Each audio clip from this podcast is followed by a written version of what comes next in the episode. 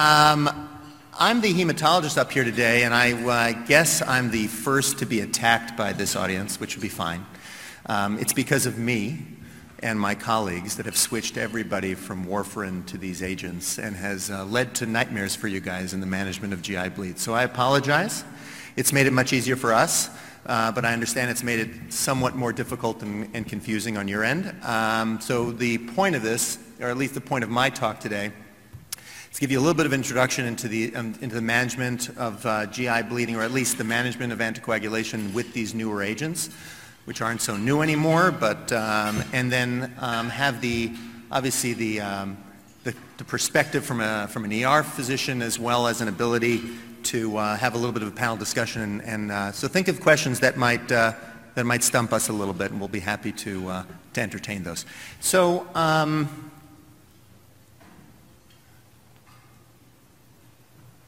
not working so far? Okay. Uh, Okay, so as you can see from my first slide here, and I'm going to kind of pivot here because I can read it better on this than I can in that, in that screen there, despite my glasses, is the fact that, as you can see here, there's four different names here. And I will tell you the, an interesting idea is that a GI doctor in my institution came up to me and said, so I understand you're giving a talk about DOACs. What's a DOAC? Does everyone in this audience know what a DOAC is as compared to one of these other um, names up there or acronyms? Because, no, because I don't, I don't describe it as a DOAC, or I've never described these drugs as DOACs. I always describe them as NOACs, but as my colleagues have told me up here in this audience or in, up here in this panel, is that they're no longer that new.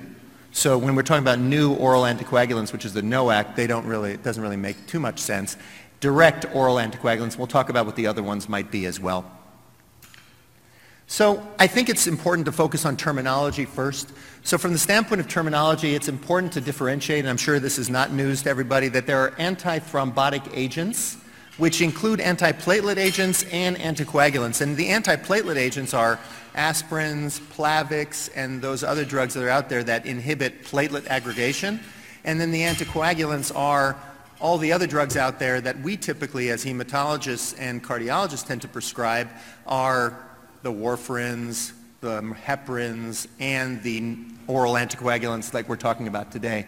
So anticoagulant is anything that acts to inhibit the coagulation cascade. So that's warfarin, heparin, low molecular weight heparin, direct thrombin inhibitors, and factor Xa inhibitors, and we'll talk about these. So these are the two DOAC kind of classes.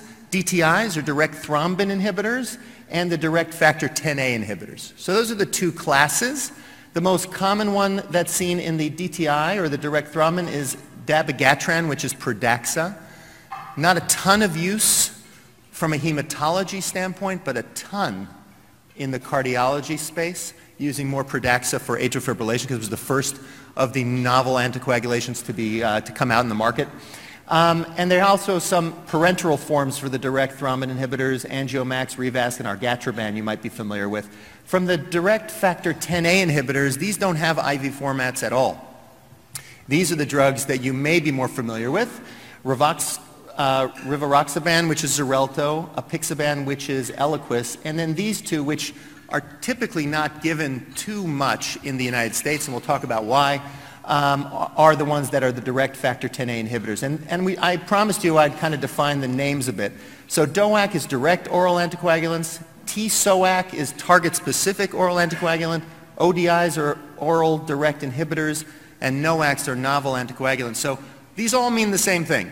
So you should know, at least when you're conversing with your colleagues, that if they don't know what a DOAC is, they might know what a NOAC is, they might know what a TSOC is, and they might know what an ODI is.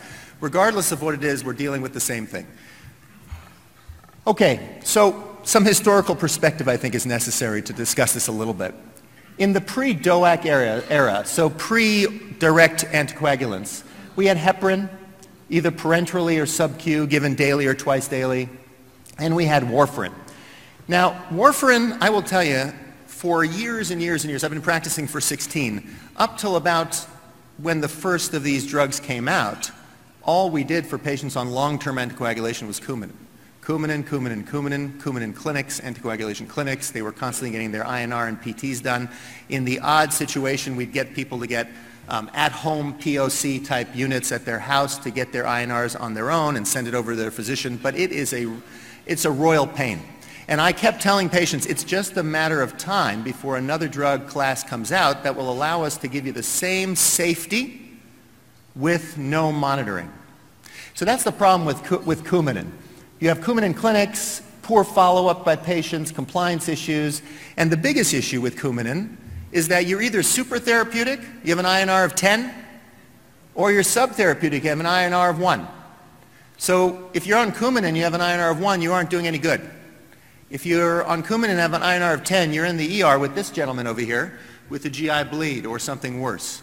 Okay, but the therapeutic window is so narrow with warfarin that it's a real problem, which made the introduction of these drugs so incredibly useful to the people who prescribe them. So these newer agents block the procoagulant activities in the generation of the fibrin clot. And I have a clot cascade I will spend some time looking at with you guys. It'll either directly target thrombin or directly targeting factor 10A. You either do those and it stops the whole coagulation cascade, but different targets. And the huge advantage is less bleeding. And this is true, and this has been proven. Much less bleeding when compared to Coumadin. Because despite the fact that Coumadin is easy to reverse with vitamin K or FFP, potentially, most patients are either subtherapeutic or supertherapeutic, and the bleeding risk is much higher. So less bleeding with the oral agents, much shorter half-life, we'll talk about that as well, and no monitoring, and now reversibility. It's contraindicated, though, for, uh, therefore, in pregnancy, lactation, severe liver disease, and actually does not have an indication for a condition called antiphospholipid syndrome. So the pregnant patients who are on anticoagulation still need to be on heparin-type products. Patients who are nursing still need to be on heparin-type products and not these uh, direct oral anticoagulants. So the coagulation cascade, what nightmares are made of uh, for the non-hematologists out there, I assume, right? No one wants to look at this, but I'm going to point out the two things. So you got the intrinsic pathway on the right, the extrinsic pathway on the, on the I'm sorry, left, extrinsic pathway on the right. The extrinsic pathway lead, is related to endothelial injury. When there's injury, it starts to cascade through factor 7. This is where the drug Novo 7 is sometimes given by my emergency room colleagues in patients who have bleeding episodes. Unfortunately, Novo-7 doesn't have very much activity on patients on these drugs, and I'll tell you why. Because if you're giving Pradaxa, which is a thrombin inhibitor, it's the lowest on the cascade, right? You're actually preventing thrombin from converting fibrinogen to fibrin, which is the last step of the coagulation cascade. The factor 10A is a little bit upstream of that and that's either Eliquis or, uh, or Xarelto and other drugs here in this particular pathway. So this is where it acts. It acts either at factor 10A or at thrombin. All right, so the indication for DOACs and why you're seeing patients in your clinic who happen to be on these drugs. Well, multiple indications, but VTE events, right, DVT or, or PEs, with or without cancer, VTE prevention, so patients who have had a knee replacement, hip replacement can be placed on these drugs for about 10 to, 4, 10 to 21 days depending on the surgeon.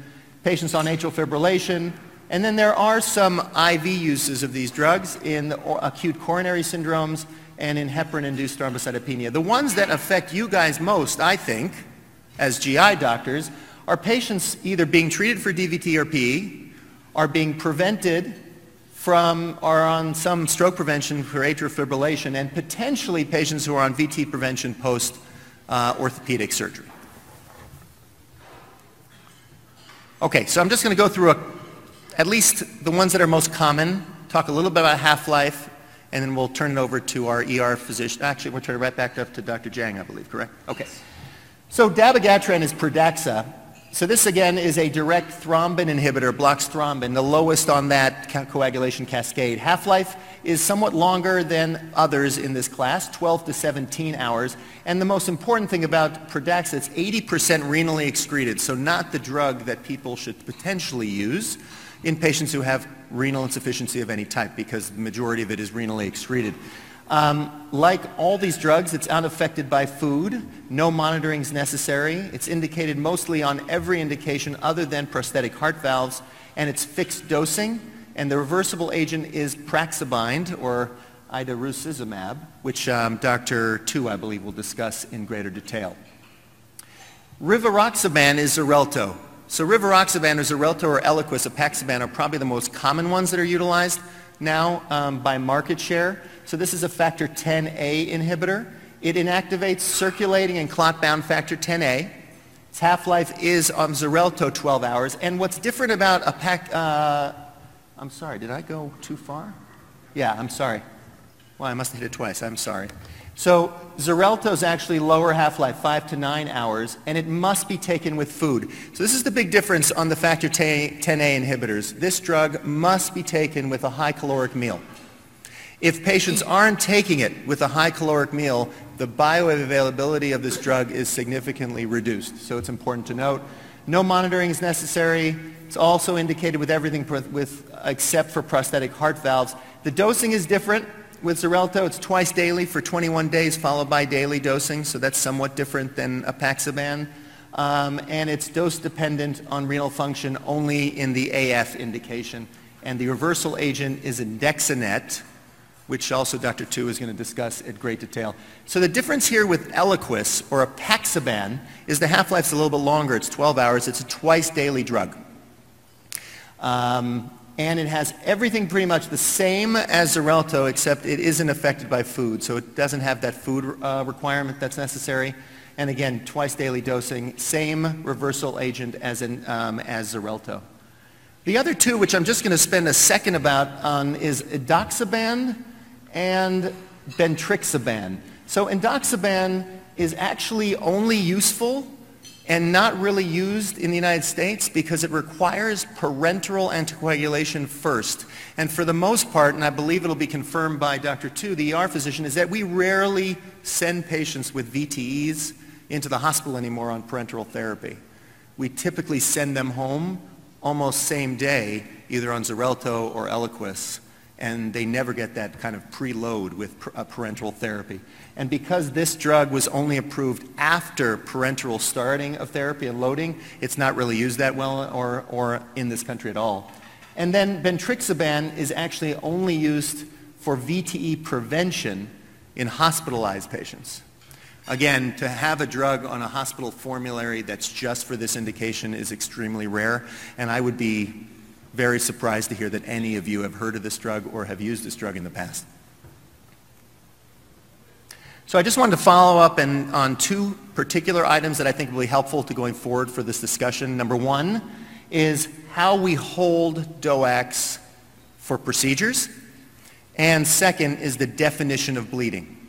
And what is major bleeding, what is minor bleeding, what is other bleeding, because it's incredibly important to understand the definition because of the trials that are out there and because of what we can do to reverse them if necessary. So no bridge is necessary for treatment of patients with NOACs. Okay, a NOAC, a DOAC, whatever way you call it, these patients do not need bridging with Lovenox, unfractionated heparin of any type. They never do. You should also never, ever listen to a pharmacist who says, these need to be stopped seven days prior to procedure because it's just like Coumadin. That's also not true. If you knew how many patients I saw with recurrent VTEs and recurrent PEs because they stopped their drug for seven days, it would be somewhat amazing to hear because it happens all the time.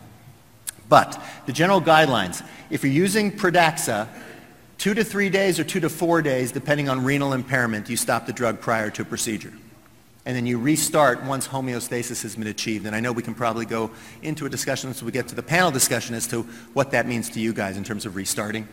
Um, on the factor 10A uh, drugs, inhibitors, whether it's uh, uh, rivaroxaban or, Apex, or Pixaban, it's two days prior to a low-risk procedure, three days prior to a high-risk procedure. That's it. It should never be held longer than three days for anything. And when we talk about low-risk procedure, we're talking about upper endoscopy, colonoscopy, even with biopsies. That's the low-risk procedure. High-risk procedure would be any type of invasive surgery of any type. And then again, restarting once homeostasis has been achieved. And then my last slide is defining bleeding definitions. So there's three bleeding definitions in the literature when it comes to oral anticoagulants. Number one, major bleeding. Clinically overt bleeding, a decrease in the hemoglobin of greater or equal to 2 grams, or the transfusion of at least two units of blood in that patient, life-threatening bleeding sites, and bleeding that contributed to someone's death. So that obviously would be major bleeding. If it is, the next step is CRNM, clinically relevant non-major bleeding. So it's bleeding, but it isn't any of the above. It is associated with intervention. So someone, a patient needs to call you or call their doc. They need to show up in an emergency room, so you have to have face-to-face contact with that patient to satisfy this definition, CRNM. Um, you have to, it has to lead to the discontinuation of the drug for one reason or another, or discomfort or some effect on their ADLs. And examples include GI bleeds, epistaxis, hematuria, that kind of level of bleeding. And if you don't satisfy major and you don't satisfy CRNM, it falls into minor. And that's heavy menstrual bleeding, um, a cut, minor injuries like that. And this is helpful to know prior to having that discussion that we're going to have regarding reversal. Um, whether we discontinue the drug, whether we hold the drug, whether we give a reversal agent that we talked about before. And I believe that was my last slide and looking forward to the, to the panel discussion later. Thank you so much.